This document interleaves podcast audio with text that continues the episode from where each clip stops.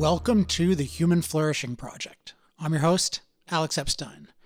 Today on the show, we're going to have an interesting change of pace. I have a guest today, but the guest is interviewing me, and I'll just give you a tiny bit of context before I introduce him.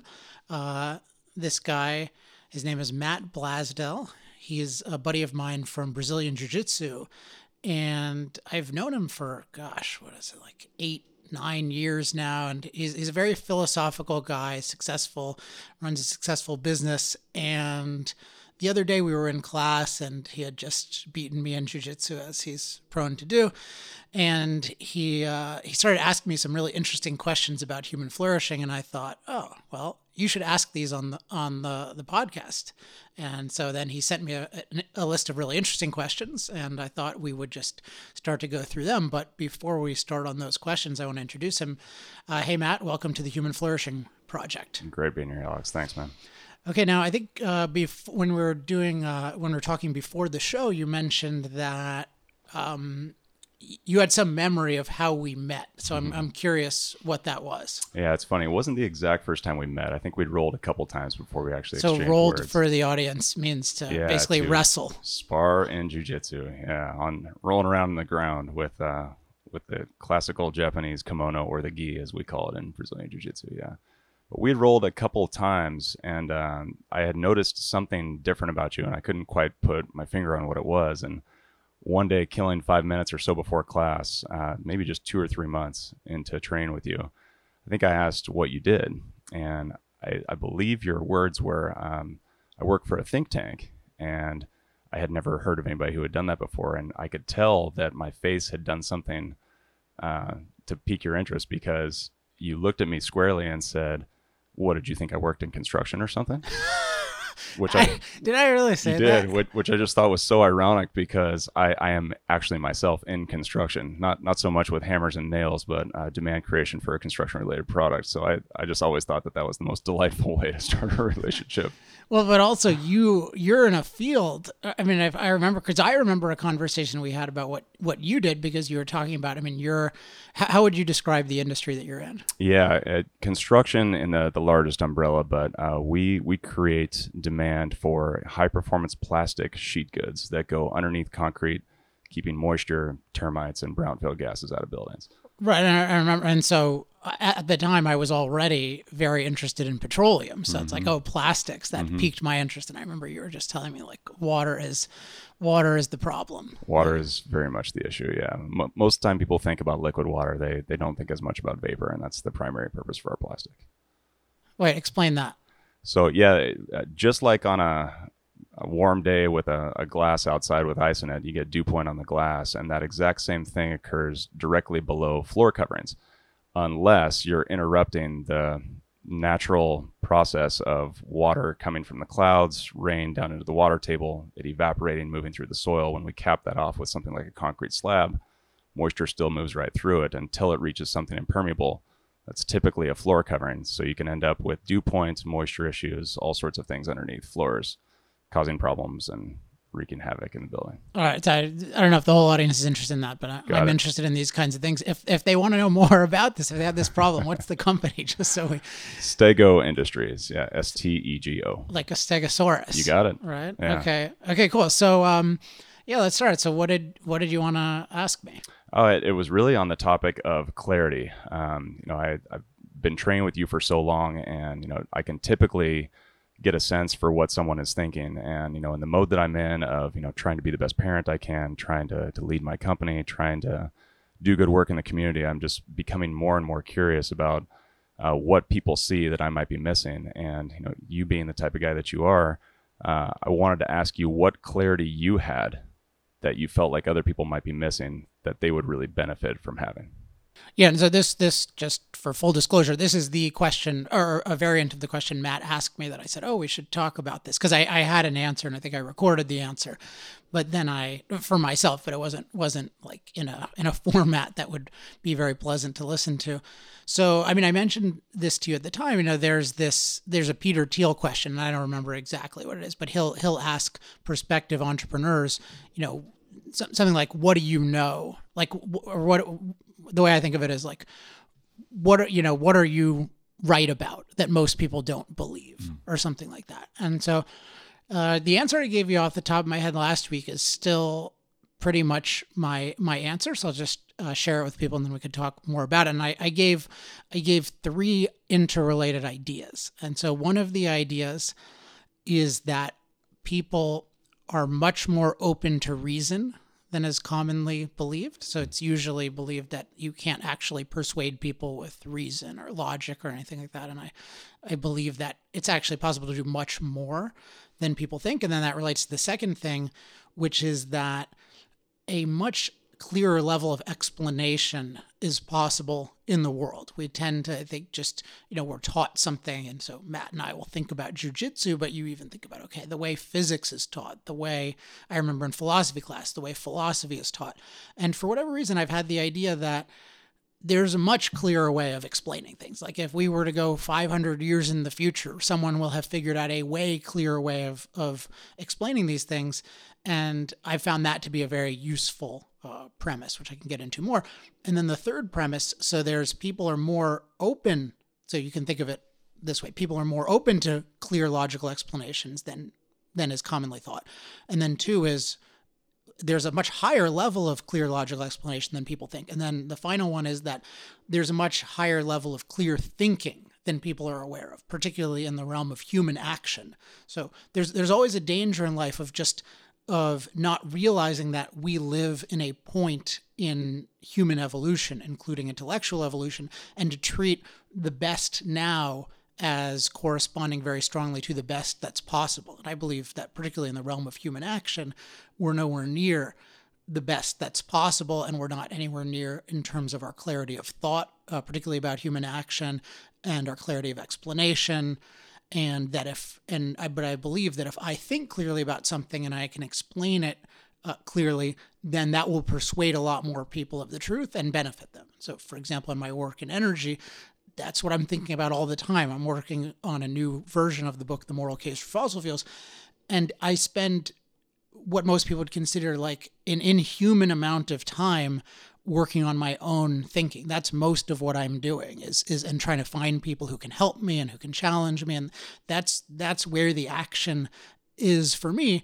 And I would contrast it with some other people and their strengths and weaknesses to every approach. But other people are you know for them they think the leverage is they just like if I'm on TV 20 hours a day and talking to people then then that's important in a sense. Yeah, you can make an impact. And if I'm just sitting in a room all the time, all the time, then I'm never going to make any impact. So I, I need to make sure I don't just sit in the room. But the reason I do sit in that room and go through a lot of effort is because I do believe that a higher level of clarity is possible. And if I can get that internally, then I can share that in my explanations. And that's going to make people's lives a lot better. And then if I can really do that well in one field, then I can inspire to do, people to do that uh, in other fields, and then I will be able to learn from much better explanations and much clearer thinking in other fields. Yeah, it's, so many things I want to hit there. So the whole description that you just gave talks about kind of like your own thoughts and your own perceptions, and then almost uh, working it into your ability to communicate it to other people. That mm-hmm. when you go through that process, uh, that that one very big process, what smaller processes do you see that allow you to do those things well? I mean, I, I think of something like jujitsu, and if I'm going to teach a certain move, I spend time on the move, and then typically it's not until I'm in front of the the people who I'm teaching where, based on what I know they know, I'm then tailoring it to try and you know capture something that I think is going to be sticky to them. How how do you go through that process when you you do or don't know who you're talking to? So pick a pick a just a subject so I can think about it because in a sense the question is like how do you think oh, right? no, for sure and well, how I do mean, you explain? Let, us start with fossil fuels and okay yeah yeah, yeah. That, that well so there's there's the element of how do I think it through for myself and then there's given a certain level of understanding or at least I think I have a certain level of understanding how do I communicate it to others and I, I should warn in advance there's a danger I think there's always a danger if one has success with something of just assuming that I understand my own success fully and I can just tell it to others. And you see this with a lot of the success literature and audio and stuff. You'll see someone who's a successful businessman and then somebody asks asks them, Oh, what are your secrets to being a successful businessman? And then they'll say like X, Y, and Z. But if you were to actually look at the anatomy of the system that just all the all the functioning internally that had made them successful, maybe those three things or five things just would not even be very useful to somebody else. So it's I, I try to be aware of what what do like how much of what I've been successful with is transferable. That's even a question, but then certainly how much of it do I do I know? So what I can say for sure is that I think one thing I started off with, but that I know can be fine tuned, and maybe this won't seem very useful, but is that I think I have a good sense of when thinking is clear, like when something is clear to me, when something has been explained, you know, when when somebody is explaining it clearly to me. And and I'll give it and I remember this actually, you can learn this both from subjects that you're good at and for subjects that you're bad at. So, with philosophy, which is something I've been good at, is I could see, oh, this person could explain this idea, and the same idea somebody else gave a bad explanation, and I would just, I would just file that. But also with things I had more difficulty with, like computer science, I would notice, oh, you know, this teacher is explaining it and I think I'm dumb because I don't understand, but this other person explained it more clearly. And, and you developing a very high degree of sensitivity to clear thought and clear explanation because then once you get that then it develops an attraction to the clearer thinkers.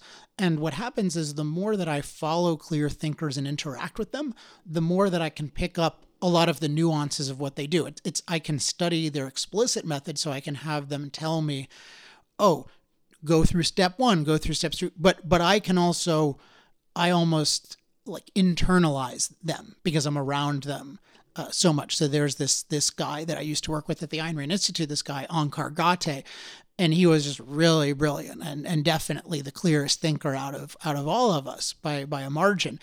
And I would remember, you know, it would just be noticeable listening to him answer questions versus other people answer questions. And one thing I would do is particularly when it was something about, say, objectivist philosophy, which I know a lot about, not as much as he does.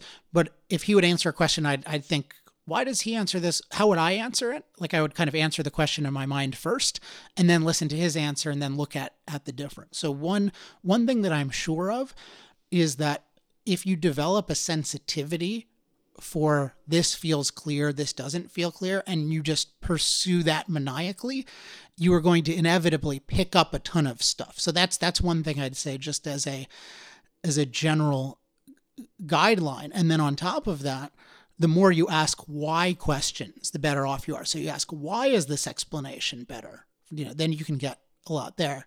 And just one thing I would say, and I've, I've talked about this on some of the, the podcasts, but I'd refer people because not everyone has listened to all of the episodes.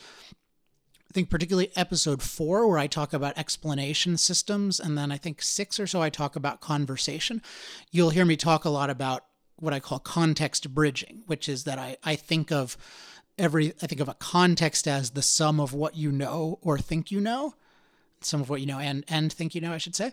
And I, and you can think of that as, you know, if I'm trying to explain something to Matt, his context is context A and then my context is context B, like point A and point B.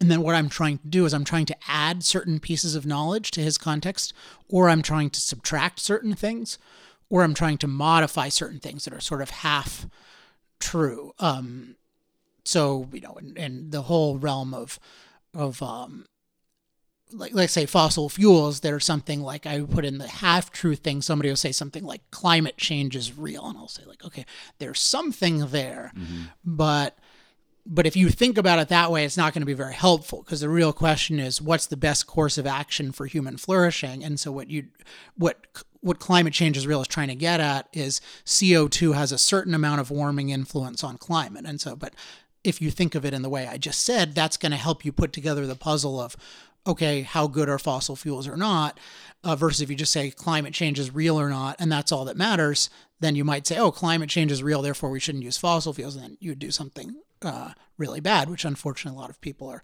are headed in that direction. So my, my model of add, subtract, modify, I find that to be very helpful in just when I'm dealing with an audience, thinking about where are they, what do I need to add, what do I need to subtract, and what do I need to modify to for them to understand a certain point what level of add, subtract, modify is necessary for you to gain comfort that you need to to do this communication that you're talking about?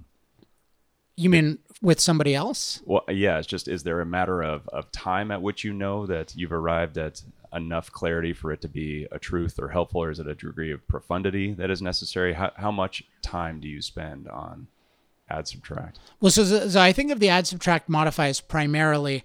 Um, delivering something that I know. So it's it's okay. I have the context already. So if the issue of fossil fuels is like there's a question of what should be the continuing role of fossil fuels or not in our civilization, I feel like okay, I've worked that out and I think that overall global human flourishing requires more fossil fuel use over the next several decades, not less. So like I've let's say I've concluded that add subtract modify is I'm primarily thinking of okay, now that I know that, where is the audience? And then where do I where do I want them to be? And part of what I have to do is I have to decide um, how how big a chunk do I want to bite off? Because if I want to convince them of that whole idea that the continuing use of fossil fuels is uh, indispensable to human flourishing, that might take a whole book, mm-hmm. right? Or I might sometimes I'll I'll say I'm not going to fully explain it, but I'll just give you an indication, and maybe I could explain it in two minutes.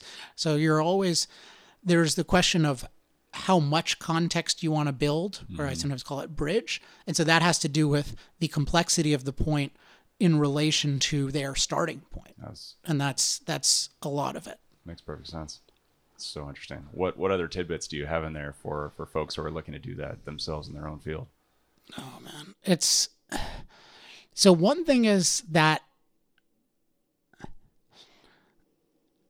it's just there are certain things where people will say to you in in business. Like they'll say do not start your own business or something like that. They'll just say because it's just so hard particularly that the people are starting things like apple and facebook and, and and not that that's any kind of common thing but just when somebody says oh i want to be an entrepreneur often the best entrepreneurs will say like you do you really want to do this? Mm-hmm. Because there's a lot involved in this. And the way i feel about at least the level at which i'm trying to clarify my own thinking and other people's thinking i would say that so much of it is just that motivation is that internal motivation of i want to be clear for myself and then i care about clarity for others. And that's obsession is is not quite the right word because it it probably is too negative, but it's just that feeling of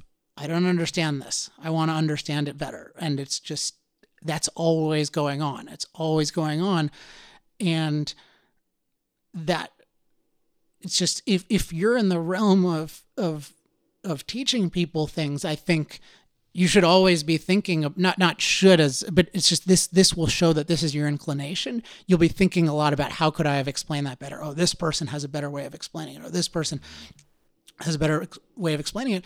And first if, if somebody doesn't have that motivation it might be an indication that maybe they shouldn't be teaching or maybe they should they don't want to do um, kind of intellectual work in the sense of of thinking about different kinds of ideas because it just it just takes so much work to get to a certain level. And and hopefully people can find something in, in life where they're just inclined to think about it so that because it, it can't be that your job or one of these pursuits is just constant willpower as in oh i just got to do this and i got to do this and i got to do this. It, it's got to be a lot of it has to be an internal motivation. And then there are points where I'll push myself. So I'll give an example with I was working on the outline of my book and I have a couple of really good advisors right now.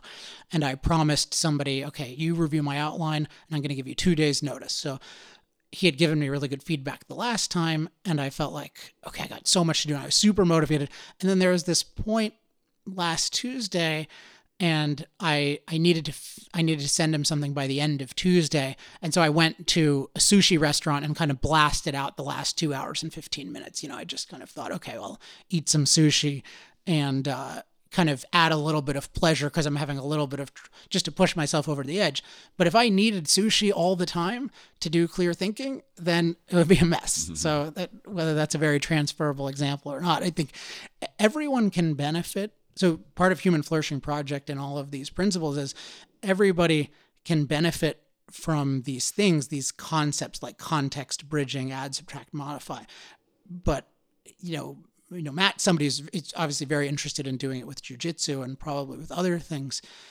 It just it's it's good to know it's useful to just know that with anything if you really want to master it it, it should be that that you have that internal desire to master it and and that the amount of effort that you'll put in that won't feel like work to you that'll just feel like this is what I want to do that's so staggering that anyone for whom they don't have that internal drive it will seem absolutely insane. So I, I think that my life should be absolutely insane to most people but for me it's mostly oh yeah well I like thinking about this but can you imagine can you imagine spending months thinking about the outline of a book, not even writing about it, but like the outline of it. And maybe you spend a month and go the wrong way, and all you have to show for it is nine points on a piece of on a computer screen. And for me, it's like, oh well, I, I switched three of the words. That was a huge breakthrough. Mm-hmm. And most people think, well, that's nothing. Hmm. Oh, that's great, man. I I was curious about whether or not my suspicion for where your answers would go would be anywhere close, and I was correct in that I, I had no idea. So Okay. It's good stuff. No, I did a lot of valuable stuff in there, man. I as I was thinking about this, the the other, you know, somewhat similar question that I was able to populate that I was really curious about your answer on was this piece about uh, the appropriate amount of adversity for mankind. What what do you think is the appropriate amount of adversity for mankind? Yeah. So I like this this question, although it's not quite how I think about it. So I think of because if you ask me how much adversity would I like? Like, would I like more than I've had? No. No, I would not. Mm-hmm. Okay, so then that indicates then would I like less? Yes, in a in a certain sense. I, I mean, let's put it what I do like that is related to adversity, which is I do like challenge. So there's something there's something fundamental, um, of, of, you know, about challenge as it relates to life and it probably has to do something with the issue of growth and capability. And there's a there's a book by a guy I'm a big fan of named Dan Sullivan. I, have talked about him a bunch on these podcasts. He started a company called Strategic Coach, and he has a lot of good frameworks for thinking about things.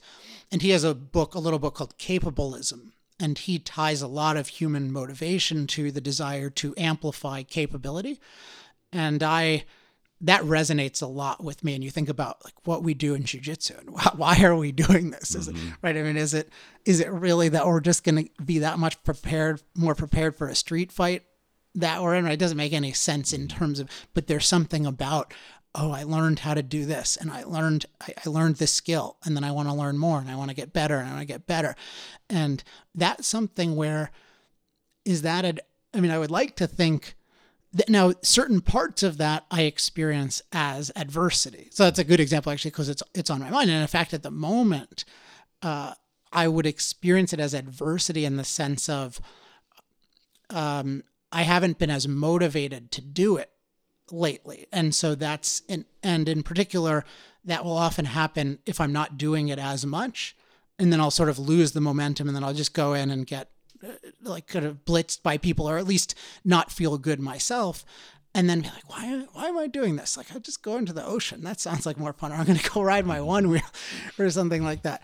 And, um, but then, you know, when I'm in, there are other times when I'm in it and it's just, oh, this is, this is great. And this is just so satisfying to do this and develop these capabilities and to get better and get to interact with people in an interesting, interesting way. But I think of it as, I don't think of it as, oh, I need the adversity.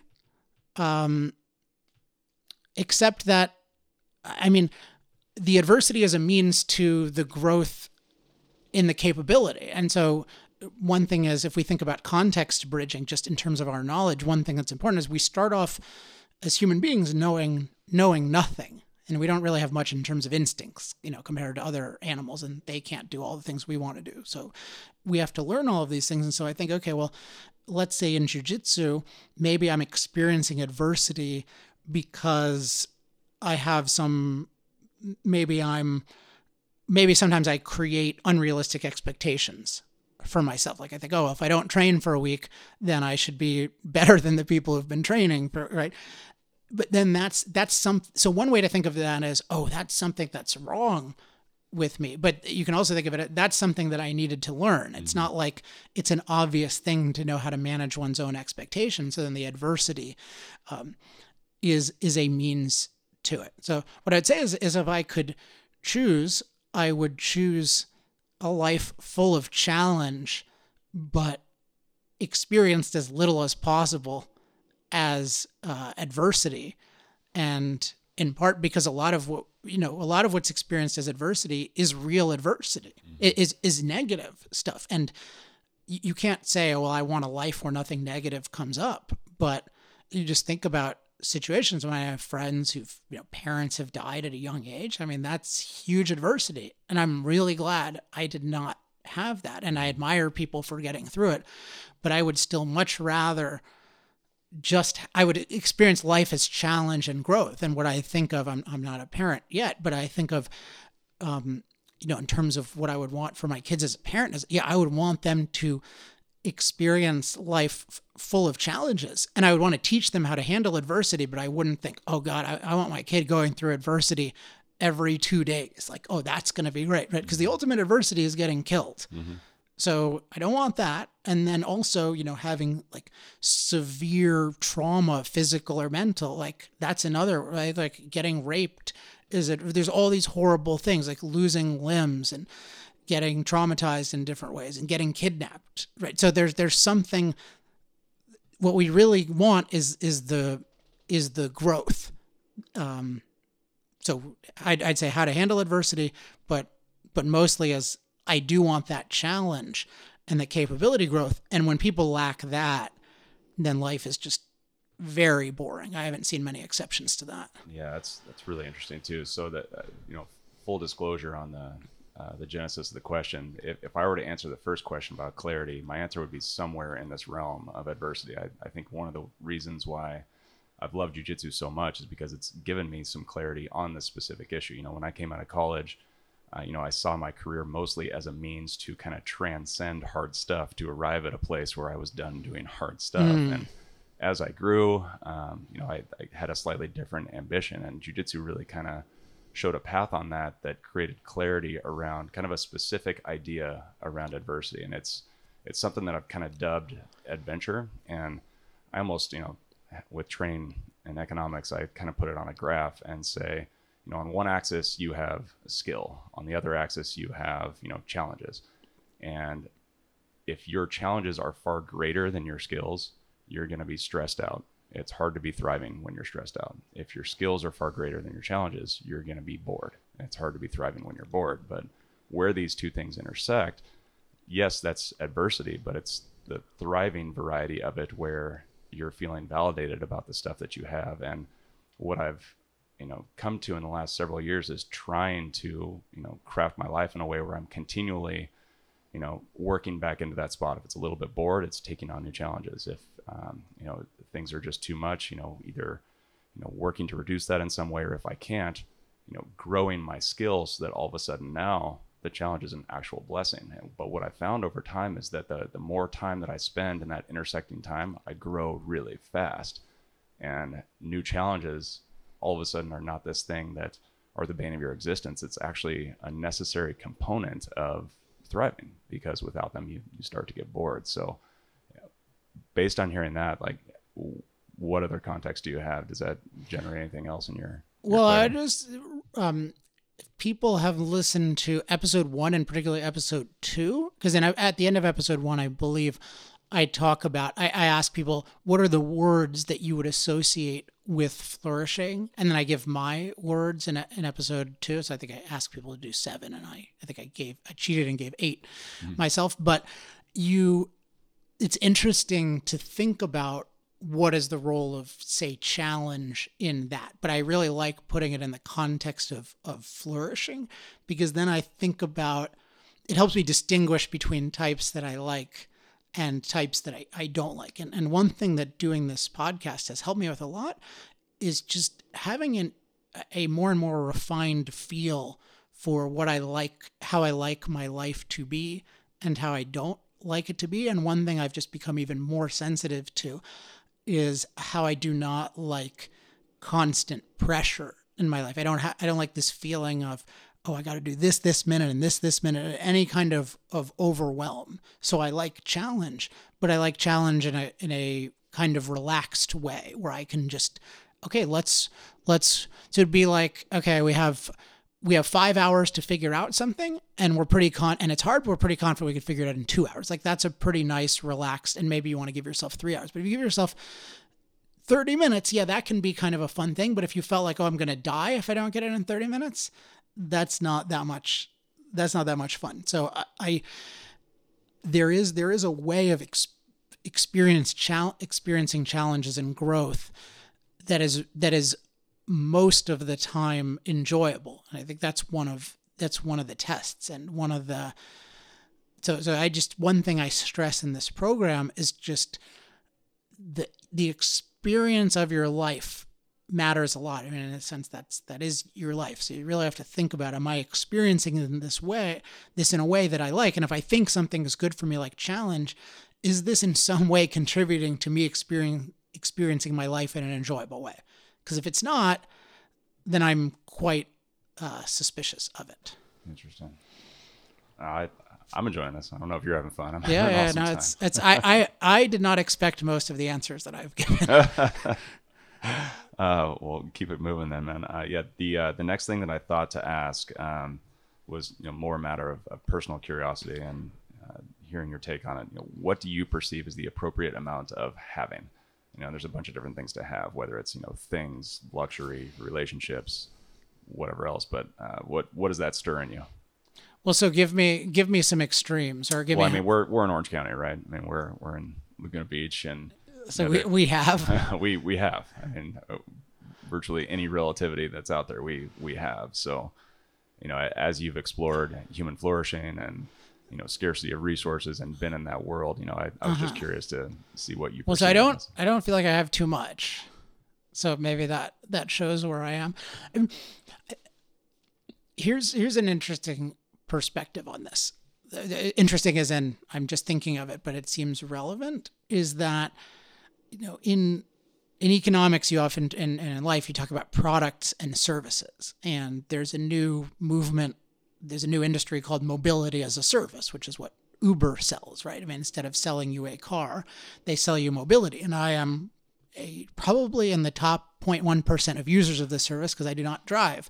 I mostly ride Uber, have my assistant Kelso drive me around, and and this is great. And what this points to is that ultimately all products are services. Because ultimately when you have something you're you're just having an ex- it's it's it gives you a set of experiences in certain moments of time and that's it right? So if you buy a car then that car in a in a real sense is the experiences that you have with the car. And maybe there's meaning on top of that but that's that should be connected to the experiences you have with it. So maybe think like it, yeah it represents freedom and so i love looking at it but it's in part because it actually has to give you uh, it gives you some freedom and that's that's a legitimate kind of thing. So i think of i don't think at all of quantity of you know how much stuff do i have and that's not the first axis that i'm looking on. I'm more looking at what are the experiences that i want to have and then what kinds of products or anything else that one could have uh, do i do i want and so then i think okay well like concretely, I'm thinking, okay, do I want a uh, a Hobie paddle kayak? Like that's something I'm thinking of. I'm going to try mm-hmm. one out this this weekend, and I don't know the answer to that because I never did one. But it it seems like it would fill a need. But do I really need to buy one? Or maybe it's the kind of thing I want to do twice a year and I can rent one. Mm-hmm. But if you think of it as, oh, well, is that too much to have or not? It's, it's the wrong question. It's just how can this contribute to my experience? Now, one thing that does contribute to experience negatively with this, this woozy category of having things is just people accumulate things that are of very little very at most very infrequent service and often of no service to them. And then they accumulate and then that is very draining. And so there's this kind of minimalism movement. And and that has some legitimacy but it it's it's it's the it's the wrong way to think of it to think of oh i just need less stuff. Because there could be something that you used all the time and that was beneficial or it could be a picture of your kid that was always motivating so it's it's the physical thing is just the quantity of having a thing is not a good primary unit of measurement for anything. So the primary unit of measurement, or a primary unit of measurement would be better one would be like my experience of life. And then I want to own things in relation to what's going to give me the best experience. And then that's going to change with other things, including uh, just as the economy changes. So I used to feel like I needed to own a car, and and now I don't. And I imagine in the future, a lot more people will feel like they don't need to uh, own a car. But when they did own a car, that was the right thing for them to have.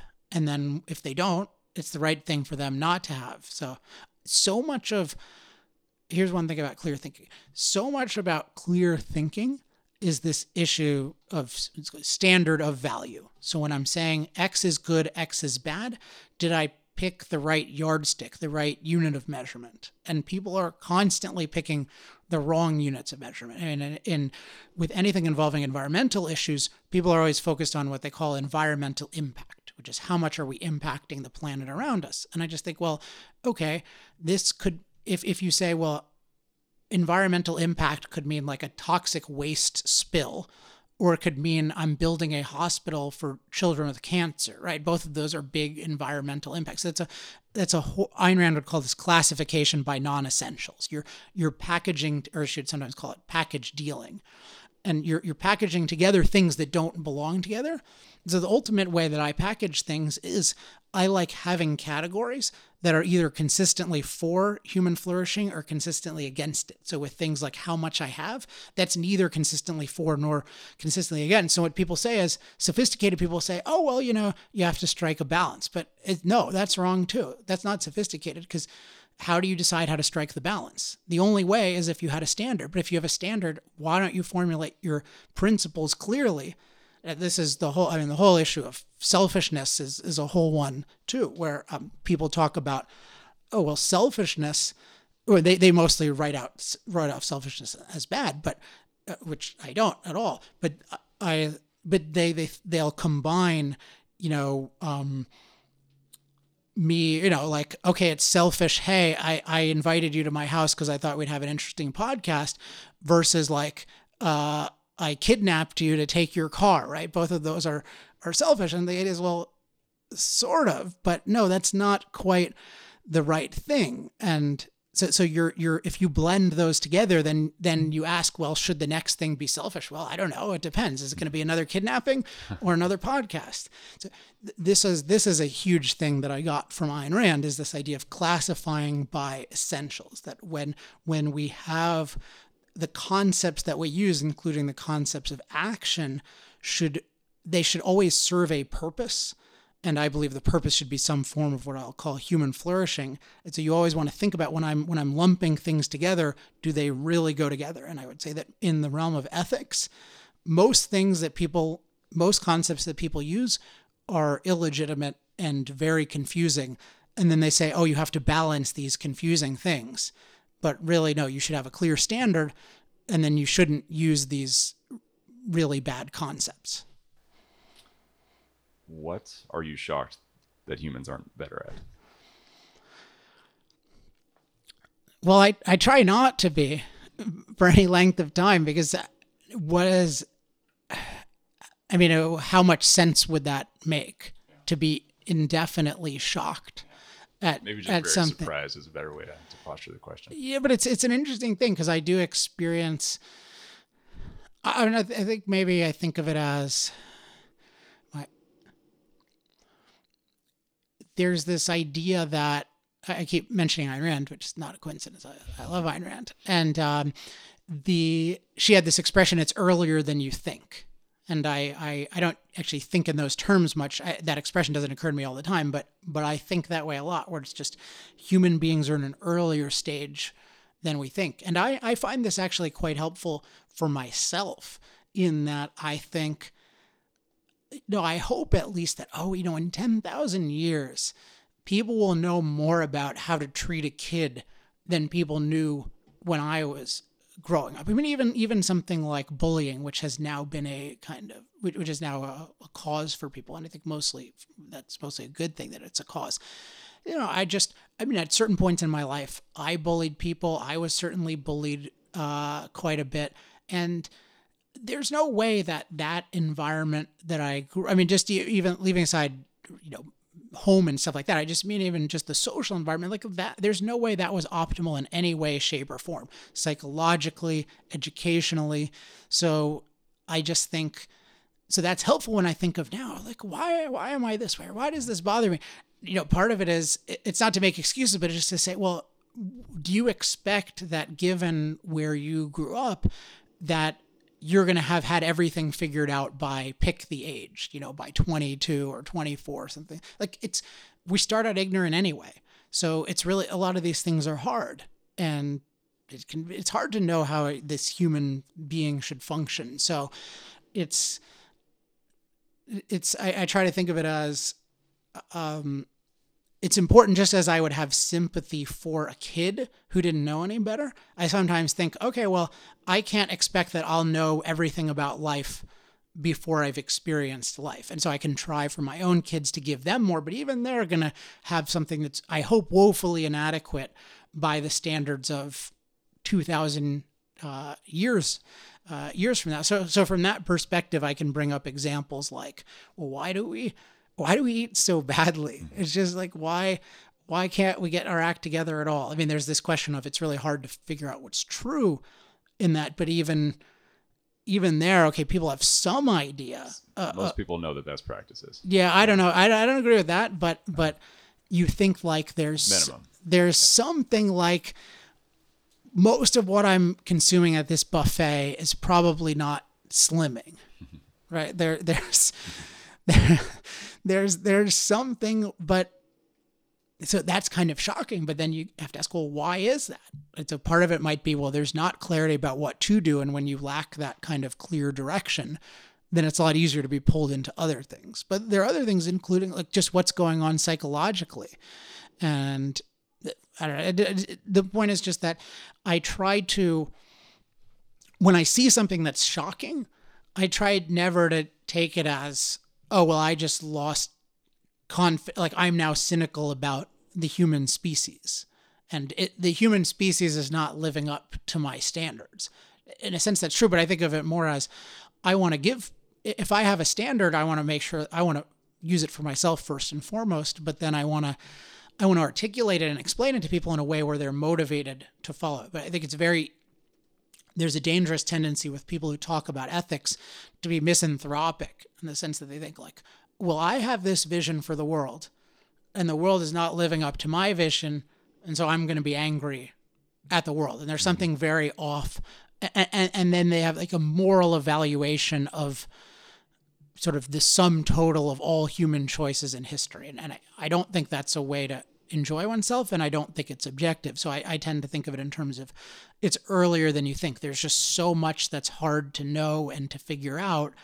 And when there's so much of that ignorance, uh, it makes a lot of things hard, including it makes it hard for people to even know how to eat, and particularly how to know how to eat in a society where there's unlimited donuts mm-hmm. around them. Yeah, that that begs a a parallel question.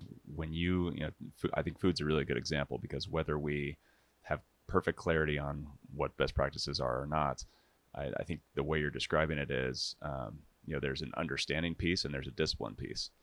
You know, when you take it outside of food to, um, I don't know, I, I, hate to keep going back to fossil fuels or human flourishing, but that's that's what you're the expert on. Uh, you know, do you see something like human flourishing being the same way? Is it is it more a function of a lack of understanding or a lack of discipline? Well, one thing that I get from people uh, all the time is they'll just say, "Wow, that's a great concept." I've mm-hmm. never even heard that concept, and that captures that captures a lot of what I want in life. And it's it's so interesting that think how primitive is our educational system and our ethics that people don't even talk about human flourishing, and it's a big deal that I even talk about it. And I, I, I trace this to, I mean, I think that these are some of my more controversial views, but just I think that people equate, um, I think they equate ethics with self sacrifice. And, and I mean, more fundamentally, there's no there's been kind of I, I was going to use the word shockingly, mm-hmm. but this kind of shockingly little exploration of human flourishing, and that's a really interesting thing. Like, why isn't there more interest in this in this subject? I think a lot of it is that uh, people's conception of thinking about ethics is that you shouldn't be thinking about flourishing, certainly not your own flourishing. You should think about um, others, but it's others in the sense of of sacrifice, in the sense of like your life isn't important. You should sacrifice to others. And if that's really like, because if you really care about others flourishing in, in a full sense, it's completely incoherent not to care about yourself flourishing.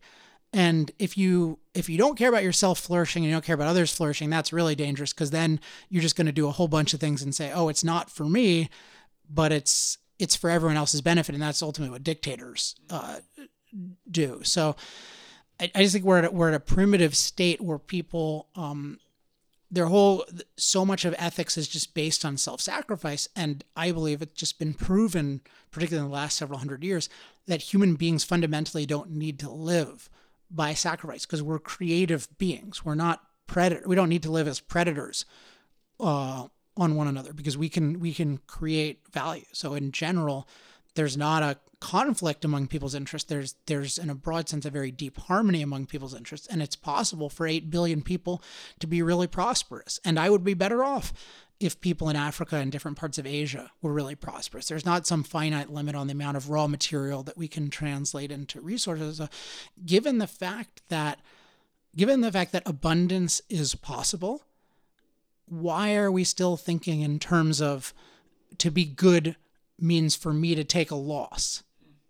Uh, and that is, and to talk about human flourishing means to say, well, I want to take a gain, and I also am interested in other people uh, gaining, and that that would be a good focus for for people to have, and that's part of the reason uh, for the show. But if we're not even focused on human flourishing as as like a consistent thing, then it's kind of no wonder that people have difficulty working it out. Just one other point is that so because I think of human flourishing and selfishness is very aligned, and selfishness in the proper sense. Selfishness just means you benefit.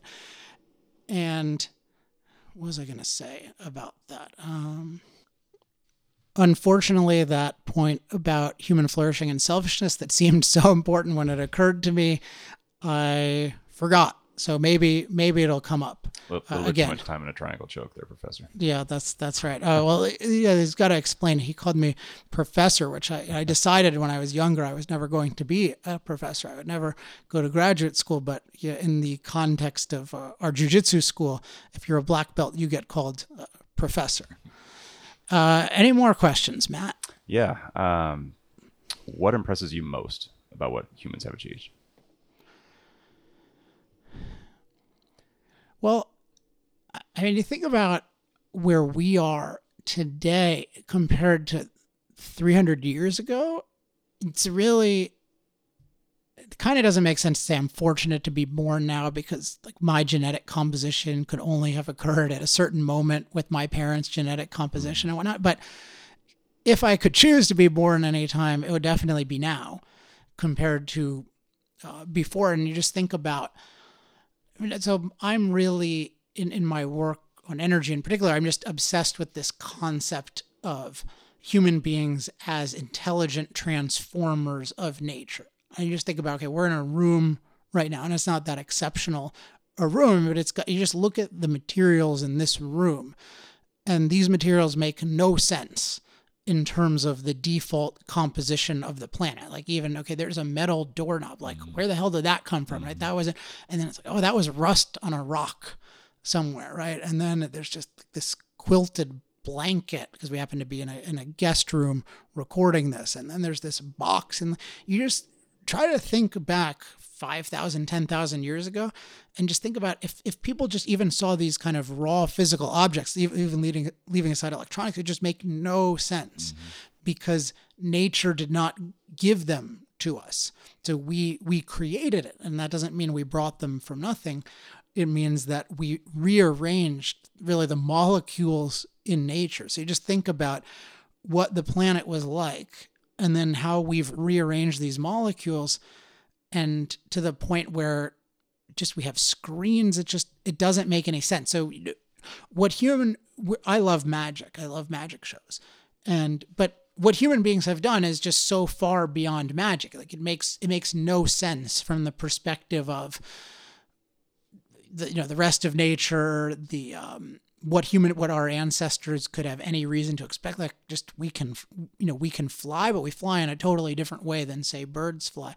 So i think if one is not just fundamentally impressed by what the other billions of people have done in the aggregate then there's something really wrong. I mean what else could you be uh, impressed by? So in that sense it's it's just no, I, I really believe that I, I really love human beings as a species. And sometimes people will say, oh, "What's your spirit animal?" And I'll say, "Oh, it's it's a human," because I like that animal. I just like it. I look at it from the pers- if I was on another planet, I'd be like, wow, those build the best nests, you know. Mm-hmm. And and we have a whole philosophy today that says, well, if a human did it on the planet, it's bad. It wasn't green. And if another animal did it, it was fantastic, right? So beaver builds a dam, oh, that's natural. Human beings build a skyscraper, oh, that's unnatural. So we have this idea, we have this concept of natural that discriminates against human beings. And so my view is, oh, we're the best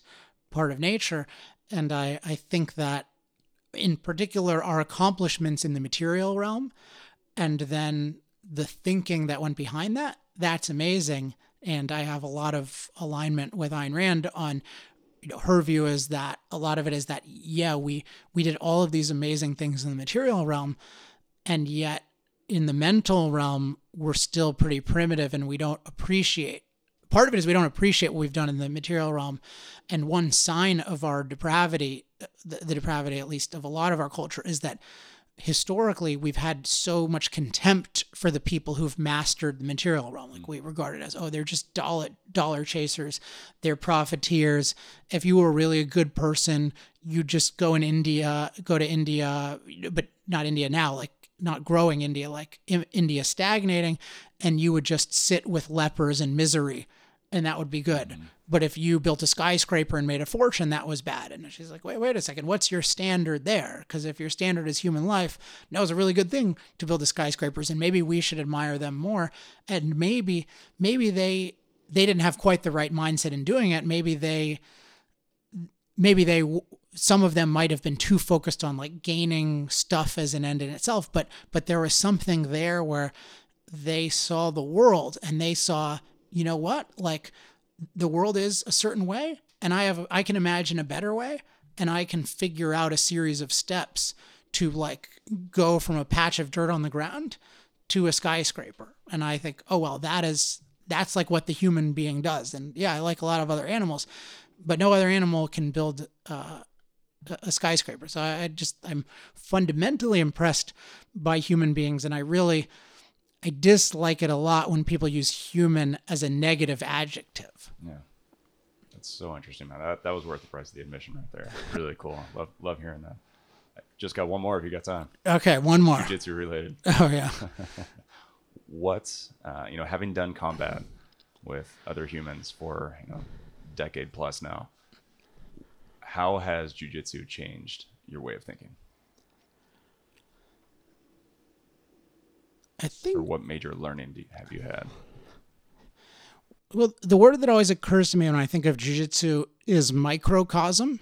So you know, m- microcosm is like a, a, shrinking down of a of a world. So I think of it as a so much of what I experience in jiu-jitsu is applies to it not just applies to life, but it it it maps really well to life, including issues of I mean, certainly the importance of growth and, and the enjoyability of growing my capabilities and, and that jujitsu is fun when I'm growing my capabilities. And it's it's not fun if it if I was just rolling against horrible white belts all the time and finishing them with guillotine chokes, yeah. you know, over and over and over, right? But some people live their lives like that. Nor is it fun, uh, certainly not for me, if I'm just out of shape and then getting smashed by world champion black belts and just like struggling. And that's another way that that people live their lives. And so I find that it, it, it has a pretty good model for what a good life is like, but it has a lot of challenges and there are a lot of there's a lot of pitfalls that can easily make one deviate from the really enjoyable capability building uh, path of it, including psychological things, like even including okay, I didn't I didn't roll well today, I didn't wrestle well today. Like, what's wrong with me? You know, oh, there's something wrong with me. Or like, what? Shouldn't I be better at this after all these years? Like, oh, shouldn't I be? I mean, I've been doing this for so long. Like, why can't you beat this guy? Or th- there's and thinking through a lot of the stuff that goes on in jujitsu, like thinking that stuff through, thinking through one's psycho- psychological issues in jujitsu, I, I think will map very well to issues that one faces uh, in the rest of life. Now, sometimes, now the thing is, but it, it, it, this is an issue of standard again, and it's tricky because your standard in jujitsu, in a sense, it could just be how many people do you beat in jujitsu, and as somebody who's not a good jiu-jitsu competitor it's easy for me to say oh it doesn't matter how many people you beat. So i don't want to be one of those people but i, I do want to say it is this is true of other realms too where i've done better where you I'll give you an example of, of what I think is a, is a tragic case. So there's a guy named Margarida who's actually uh, Fernando Pontes. He's famous actually for having some wars with our instructor, Flavio Almeida. And he had an interview that I read with him once. And I believe Margarida means crybaby. And he said, like, you know, he used to go to jujitsu, and, and I apologize if I'm butchering this a little bit, but this is pretty accurate. And he said, Oh, I cry when I went there. And he just got this determination and and it was something like, "Oh, I'm not a crybaby anymore." It's like I'm going to beat every single person there. And he also ended. I can't. I can't correlate this exactly, but he had a whole bunch of drug problems and other things like that. But there's just something about it where, like, yes, he won, and and there's one year in particular where he won the world championship in his weight class, and he's only a medium sized guy, and then he won the open class, so it's an amazing achievement. But it doesn't seem like he would be what I would call flourishing in jujitsu. And so I'd think of it as it, it's great to win. And, and if you're a professional, you need that to be a focus. But in terms of if jujitsu is your life, it better be something with, with where you're experiencing that enjoyment of growing your capabilities. Uh, a lot. So in that sense, that's a more human flourishing standard than just I'm going to beat uh, everyone who's in front of me. But it's not unrelated to beating people. So if you just feel like, oh, I'm growing all the time and I'm horrible at jujitsu, that's thing too. And people do that in life too. They're like, oh, I'm growing all the time. They're not good at anything, right? Nobody values anything. There's something off there. So it's it's why you always want to have the right standard and and have an idea of, but but not be delusional about it because when you talk about flourishing, it's kind of some people can be delusional. So you really have to be honest with yourself and you need to think about okay, well, one thing if I'm flourishing is I should be creating value and if nobody is ever recognizing any value that I'm creating, that there seems to be something uh, off with that. So to, to go back to myself, then I think if I think of jujitsu as like, yeah, I want to experience it this way, I learn so much in terms of the times when I don't pursue it that way. And then I see the negative there. And then when I do pursue it that way, it's so enjoyable.